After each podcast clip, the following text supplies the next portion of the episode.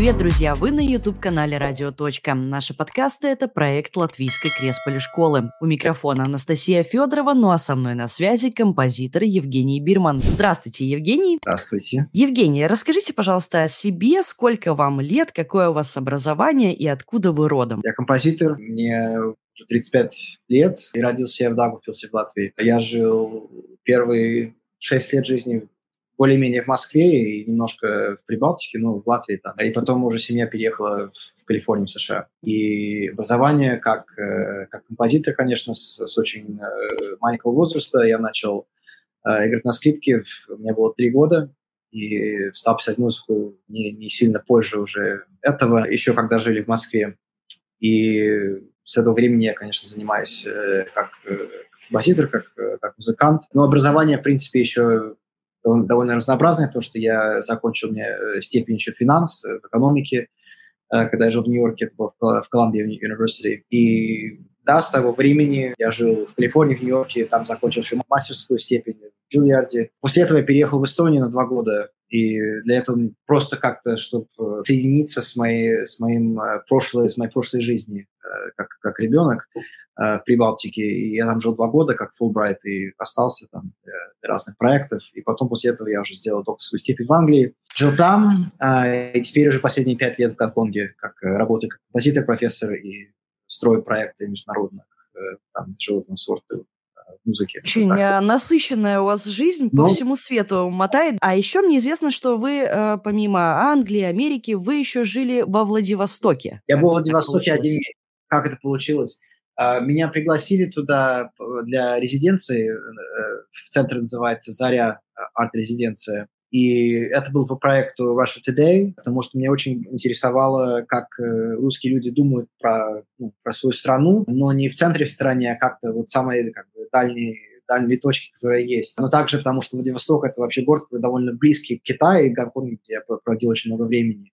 А, то, что я там провел месяц, и для этого проекта, сделал очень много интервью, как бы это стало одной из центральных э, точек этого исследования. Россия сегодня. Это документальная опера. Но это, этот э, термин вообще я тоже не особенно знал, и его подсказал мне э, наш как бы, режиссер этого проекта Сергей Морозов, который которого я встретил во Франции, но он как работает по всему миру, но э, работал большинство времени в России до, до как последнего времени, и он подсказал, что вообще это как документальная опера, более подходящая для этого проекта. Я начал это 6 лет назад почти, потому что я видел уже в это время, что мир вообще в самом общем смысле плохо понимал ситуацию между Россией и, и Западом, можно так сказать. И также, конечно, это очевидно, что Россия плохо понимала тоже эти же отношения. И хотелось как-то всегда, когда спрашивали в каких-то, ну, New York Times, BBC и так далее, там были эти э, разные stories про Россию, про Запад, про всю эту ситуацию, э, как-то зашел разговор до, до ну, людей, люди, которые живут в Прибалтике, люди, которые живут в России, люди, которые живут в Финляндии, то, что вокруг России и внутри России.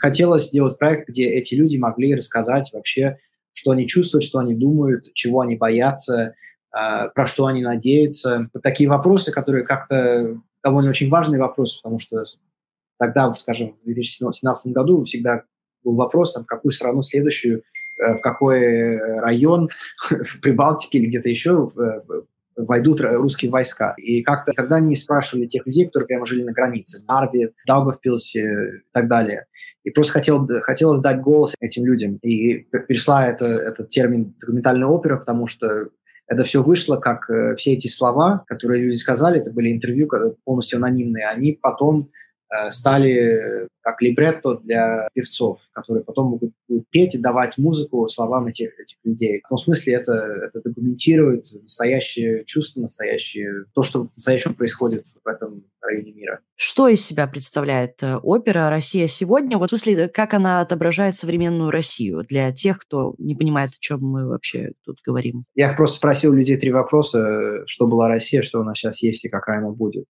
Я хотел, чтобы были очень такие простые вопросы, потому что с простым вопросом человек может ответить очень, очень глубоко. А, я не хотел как бы давать ответ с вопросом, потому что вопрос может идти в любую сторону.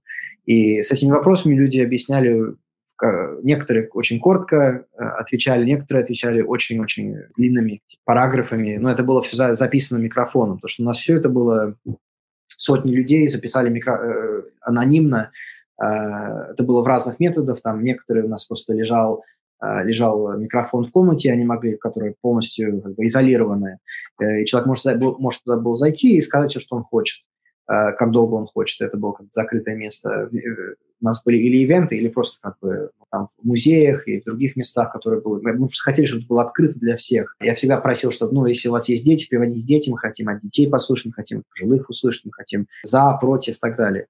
Эм, и все это потом мы, мы сделали транскрипт каждого каждой записи, потому заняло довольно много времени, потому что некоторые записи были, скажем, в Финляндии мы это делали, некоторые сказали по-фински.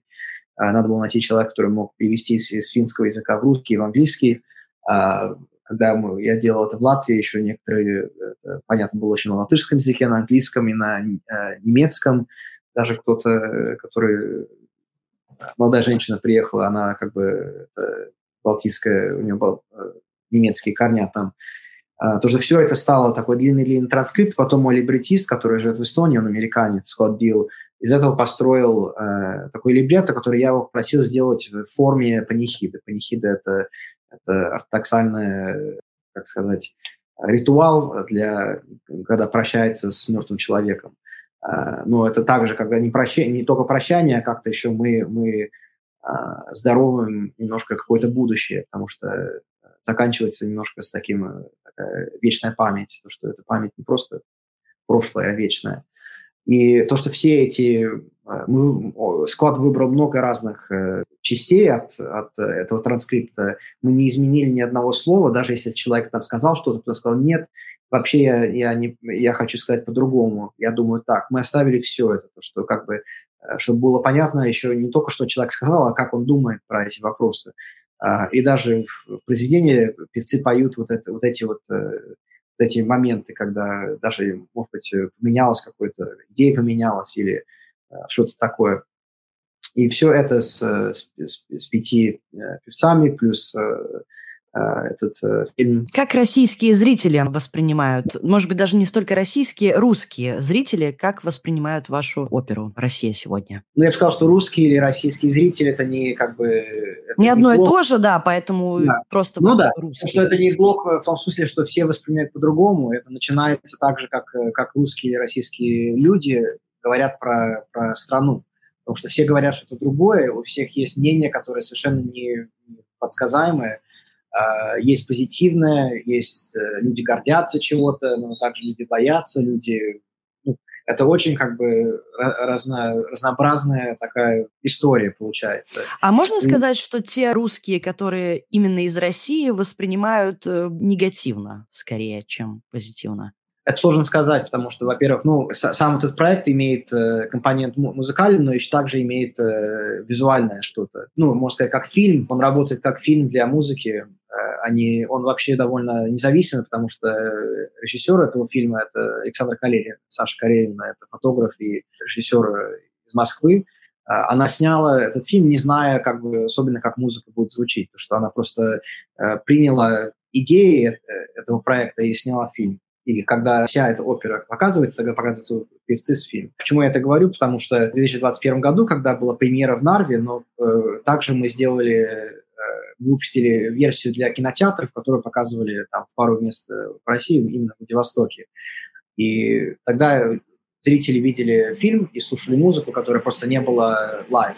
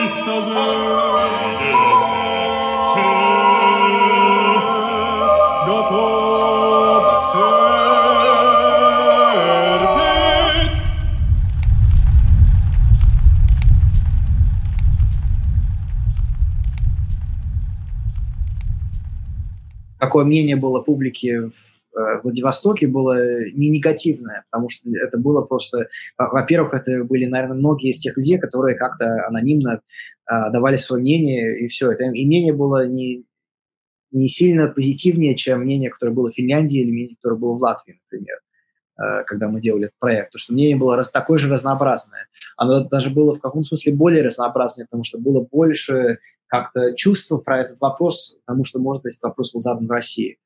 А, но я бы не сказал, что как-то это было принято с презрением или с каким-то как бы отражением, потому что, в принципе, это же э, это как бы эко тех голосов, которые дали информацию. Почему премьера э, оперы «Россия сегодня» состоялась именно в Нарве? Ну, это много ответов. Во-первых, мы планировали вначале это делать в Лондоне и в Москве. Это была моя мечта, чтобы это сделать как бы две столицы русского народа, русского общества. Как бы одна столица как бы политическая, одна столица expatriate, типа столица России. Во-первых, э, сначала пришел COVID, и из-за этого мы не смогли в Лондоне ничего представить. Во время все как-то стало ну, дольше, дольше, дольше, дольше. И в Москве просто получилось, что это просто стало невозможно за это время. То, что как бы больше времени прошло, это просто получилось, что в Москве это невозможно устроить. То, что пришла такая идея, э, потому что были гранты, и была возможность это сделать в Прибалтике.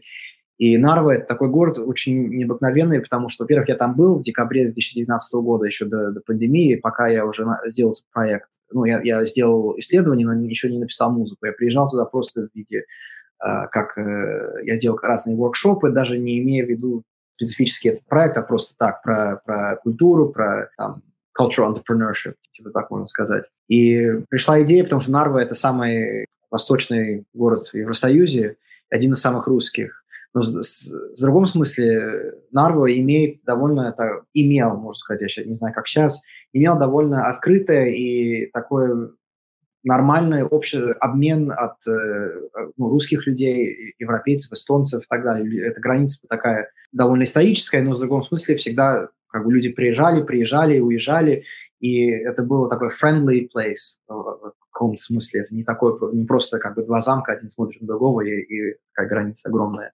А то, что это место, где не просто как бы самая восточная точка Евросоюза, но также был какой-то обмен культур, э, обмен языка и так далее. Потому что пришла идея сделать это там, потому что как-то это место, которое символизирует немножко этот вопрос, что значит быть русским, что значит, что такое Россия, что Россия будет. Потому что там этот вопрос э, очень яркий, очень, э, ну, иногда, можно сказать, резкий. А в Даугавпилсе не яркий? Вот, кстати, также ваши я... земляки могут спросить, да, а да, почему также, не в Даугавпилсе? Э, также яркий, может быть, даже ярче в одном смысле, это, конечно, город, где я родился. Э, но тут, тут ответ довольно банальный, потому что грант был для, чтобы это сделать в Эстонии, в Латвии. И в Латвии особенно э, певцы были даже из Латвии, которые, э, которые мы пригласили. Э, они все приехали из Латвии. Дирижер э, из Латвии молодой, Авис Кретер. Но поддержки от Латвии для этого проекта, ну, мы особенно не просили, но и не было. Как ваш э, родной город э, Даугавпилс и его уникальная культура, история влияют на вашу музыку и влияют ли вообще? Ну, во-первых, я приехал в Эстонию в 2010 году обратно в Нью-Йорка, и так, я не был, я вообще не был в Прибалтике больше 16 лет, 17 лет. Мы уехали в 94 году.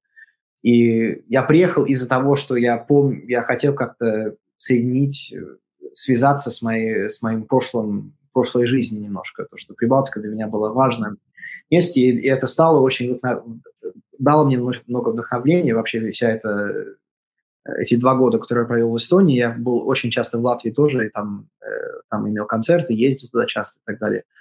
Э, то, что, конечно, особенно в то время для меня имело огромное влияние вот это вот, э, это бывшее время, которое как-то, да, даже сейчас немножко влияет, оно влияет в том смысле, что я, я считал, что я как человек, который родился прямо на границе, когда не было там границы, Э, я могу, я обязан что-то сказать про, про этот вопрос тогда. Я считаю, что сейчас и даже больше обязан, чем был в то время.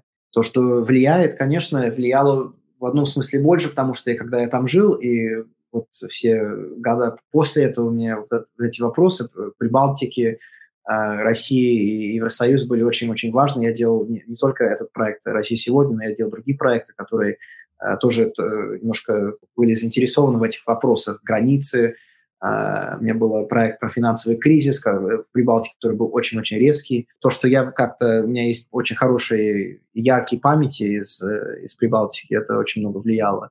Ну и влияет сейчас, но просто сейчас у меня немножко фокус переместился на немножко другой, другой uh, путь, но неважно, это все равно как-то имеет очень большую роль в жизни музыкальной. То есть вы следите за латвийской повесткой дня? Я слежу, я, ну, я часто, я, я приезжаю все равно почти каждый год, иногда несколько раз в год. А, я буду в Прибалтике вот в апреле а, в этом году. А, и, может быть, еще, кроме этого, я делаю проект Финляндии сейчас, очень для меня необычный, потому что мы как бы спрашиваем для песен как бы в 19 веке в стиле, ну, лидер, теперь мы спрашиваем, ну, что такое женщина, что такое мужчина, может быть, это можно как-то э, сделать э, gender neutral, такой leader cycle мы делаем в Финляндии в, в, в этом веке. Но, да, для меня как-то я слежу, мне это очень интересно, но это часть, это часть, э, кто я, кто я считаю, я, я вообще есть человек, и это всегда будет важно, это всегда будет э, ну, большую часть жизни. Последние недели, может быть, недели две-три в латвийском информационном пространстве много материалов на тему того, что э, Даугавпилс живет вообще в каком-то параллельном мире, если говорить о Даугавпилс uh-huh. и вся Латвия, и многие называют Даугавпилс э, ватным городом. Uh-huh. Что вы думаете по этому поводу? Так ли это, на ваш взгляд? Ну, не, не потому что они живут там, это, конечно, сложно комментировать, потому что всегда как бы с, с, ну, с вертолета видно немножко по-другому, чем на улице. А, и это сложно, эта история не очень простая, потому что э, история Даугавпилса особенно для Латвии сложная из-за того, что случилось в Второй мировой войне, а, и все эти отношения с, с, границами, которые всегда там были. А, это всегда был город довольно, в смысле, что там жили люди всегда разные, культура, языки и так далее. Ну, я, я знаю этот разговор также в Эстонии, потому что всегда был разговор одинаковый про Нарву, что Нарва – это какое-то место, которое, ну, надо немножко как бы give up, надо бросить этот, там, этот вопрос, потому что там, э, что бы мы ни вкладывали, все равно там ничего хорошего не выйдет. Так, такие вот разговоры, я, я, наверное, представляю, что в Латвии, как я помню и слышал, часто бывает. Но, с другой стороны, я думаю, что я вижу, что в Дагофисе много чего последние 10-15 лет э, продвинулось, и, и, много, и много что появилось. И наверняка, я думаю, что как-то это, может, займет очень много времени. Для этого нужно иметь лучше транспорт, лучше как бы э, чтобы Даугавпилс был связан к Риге, потому что я помню, что ехать очень далеко, неважно, не это как бы в 2023 году все равно это не, как-то не, не улучшилось. Но будущее там 100% есть, но для, для этого надо в это верить, так же, как в Нарве, для этого, чтобы иметь будущее, надо верить, что будущее есть. Надо не, если уезжать, надо обратно приезжать как-то надо не, не, не бросать то, что как-то свое. А, то, что я, конечно, не, не супер согласен, но, с другой стороны, это просто сказать, когда человек там, человека там нет.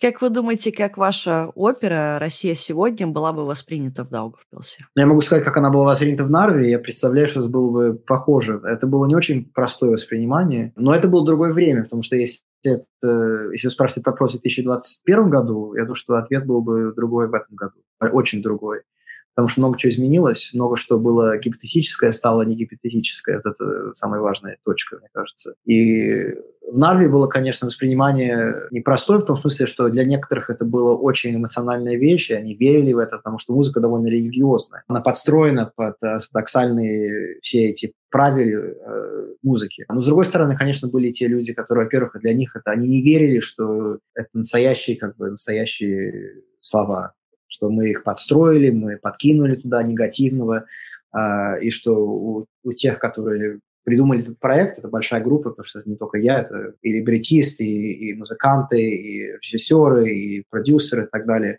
а, что у нас была какая-то агенда, что мы хотели, ну, как бы мы все, под, мы под, все подстроили. Но это было, это понятно, потому что как-то доверия в Советском Союзе тоже не было очень много, э, то, что это не уходит. Uh, я думаю, что так, наверное, подобное, но, но я представляю, что если это было исполнено бы в Нарве сегодня, это было бы немножко по-другому. И также в Даугавпилсе, что то, что люди говорят, особенно для меня это немножко такое про, профетическое, звучит уже немножко по-другому, когда люди говорят, что я не боюсь, но на всякий случай я знаю, куда мне убежать. Э, это, это звучит, это было вообще из Латвии, э, из Риги один человек сказал. И это было, я когда это слышал в 2017 году, я думал, ну, да, это интересно как-то немножко паранойя какая-то у человека. А теперь я понимаю, и это для меня тоже было такое, ну, я, я много чего э, сам э, понял, когда я все это поставил, что вообще люди имели очень много, э, ну, думали довольно глубоко про, про эти вопросы, глубже, чем я ожидал. Э, то, что сегодня, может быть, Дагопис это было, было более такое произведение, которое как-то имело очень много смысла в этом городе в, этом, в это время. Почему люди из одного и того же города вот настолько по-разному э, видят э, ту же Россию? Ну, может быть, простой ответ, это, может быть, это просто поколение, зависит очень много от поколения, потому что те, которые жили в Советском Союзе, когда было Дагофис был не на границе, а в центре чего-то. Заводы были, ну, вся эта индустрия, которая, конечно, вся полностью фейк, Э, в каком-то смысле. Но это все было, и, и пенсии были какие-то, ну, как бы это все было немножко воображение, но как-то тоже в реальности тоже. Uh, у человека было достоинство еще так же, что как бы русский, русский в Советском Союзе. Uh, когда это все поменялось, uh, конечно, особенно в то поколение, где, которое имеет очень, имело жизнь очень другое от жизни, которая получилась сейчас, понятно, что качество жизни, если перейдешь границу в России, там совершенно другое, чем люди представляют. А, я помню, я был в Петербурге в 2018 году и поехал с, с дядей, с моим э, в Великий Новгород. И там, э, там, ну, вы знаете, там красивые эти церкви, все это было очень ну, потрясающе, красиво. И мы зашли в одну церковь, там это работала женщина за, ну, просто продавала билеты и открытки разные. И он меня там спросил, ну, как у вас э, вообще я помню, что она сказала, «Э, ну, я жду, пока уже могу пойти на пенсию. А он говорит, а почему вы ждете? -то, что вам не, ну, вас это не интересует? Она говорит, что мне будут платить больше в пенсии. А он говорит, сколько у вас будет пенсия? А у меня будет пенсия 15 тысяч рублей. Там типа такое. Вот, то, что ей платили даже меньше, чем вот, чем вот это. То, что я думаю, что ре... то, то, что люди представляют, которые живут, может быть, из старого поколения, да, чем что есть в России по-настоящему, они представляют то, что они помнят, но не то, что есть. Из-за этого получается такая немножко диссонант. А, и молодые люди – это уже немножко другой вопрос. Молодых людей тоже не, особенно просто жить в городе, который э, потеряла индустрию, потеряла э, такую центральность в каком-то э, районе, в каком-то. Э, и это может быть депрессивно, но я знаю, что у вас, наверное, есть больше опыта, да, то есть я знаю, что в многих городах также э, есть, ну, государство начало как-то вкладывать деньги, вкладывать идеи какие-то, что понятно, что есть, надо доказать, что Европа, Евросоюз это, это очень яркое будущее, это не просто как бы, ну, э, какой-то фатализм, ну, что вот просто так стало, и все, вам нравится, не нравится, вам, придется, придется вам жить. Но это занимает, это, это занимает очень-очень долго, и это видно. Э, но я знаю, что приезжая в Латвию сейчас, любое место, также в Эстонии сейчас, сравнить э, с первый раз, когда я приехал в 2010 году, уже большая разница. Не просто там не просто в Даугавпилсе, также в Риге большая разница. Э, подход другой. Э, люди улыбаются немножко больше, на 5% больше, чем улыбались 10 э, лет назад. А сравнить с 90-ми годами это большая разница. То, что это меняется как бы не над глазами, над нашими, а просто как бы медленная, это такая медленная волна, которую нам придется ждать. И эта волна, конечно, дойдет до Даугавпилса позже, но это ничего страшного. Потому что в истории э, как э, разные города, они становятся больше, меньше, все это как какая-то эволюция всего этого. Это нормально. А, но в конце концов это память э, прошлого, которая не такая ностальгия, которая особенно уже в реальности у нее нет никакого, она не соединена к реальности, которая по-настоящему есть в России, особенно сегодня. А, я не знаю, мне было интересно спросить людей сегодня, что они думают, потому что это, я думаю, довольно сильно изменилось. А может быть и нет, но зависит от пропаганды, наверное. Давайте у вас лично спрошу. Россия сегодня – это что? Какая она? Что она из себя представляет? Это очень страшная вещь, конечно, сейчас, потому что с, когда большая часть э, нации посылает умирать, это, это жаль вообще, потому что я знаю очень талантливых людей, очень много просто героев, которые остались, много уехали, во-первых, в 90-х годах, что все время как бы этот brain drain уже давно начался, это не, э, не в прошлом году. Но это большая жаль, потому что для русского народа э, вообще он, он достоин больше, чем этой пропаганды и, и вообще всего этого, что происходит. С другой стороны, страсть, которая пришла в прошлом году, она не манифестировалась от, от ничего. Это выходит от э, огромного как-то, не знаю, э, от кастрюли, которая, которая уже готовилась это, это можно пойти обратно посмотреть на как нацизм вышел из Германии из, из Первой мировой войны. Любой историк это, это найдет, это, как это все соединено. То, что... И это я вижу также от ответов людей, которые в этом проекте участвовали, что некоторые, некоторые из них видели, многие, многие из них видели, что куда эта дорога, на которой Россия как бы плывет, она, эта дорога очень, ну, она только идет в одно место. Но мне очень жаль, потому что это необыкновенно красивая страна с очень глубокой культурой, историей, и чтобы как бы, прийти до такого момента, где это все горит, мне очень жаль. И для меня вот особенно этот проект, ну, я считаю, что для меня это самый важный проект, потому что это проект, в принципе, вообще про мою, про, мою жизнь тоже, потому что я один из этих людей. А, я, я из границы, я из э, России, у меня, и даже если я родился в Латвии, у меня в паспорте написано Russia, born in Russia. И для, со мной это, это меня преследует по всему миру. Я, я не, я не, это для меня не стыд совершенно. Я надеюсь, что когда-то вообще будет момент, где, где я буду гордиться этим. Но это, я думаю, надо иметь очень большую трансформацию в русском обществе, чтобы это было это был факт. Евгений, большое вам спасибо, что уделили время. Успехов вам и большое спасибо, спасибо. за то, что вы делаете. Это потрясающе. Спасибо. Спасибо огромное.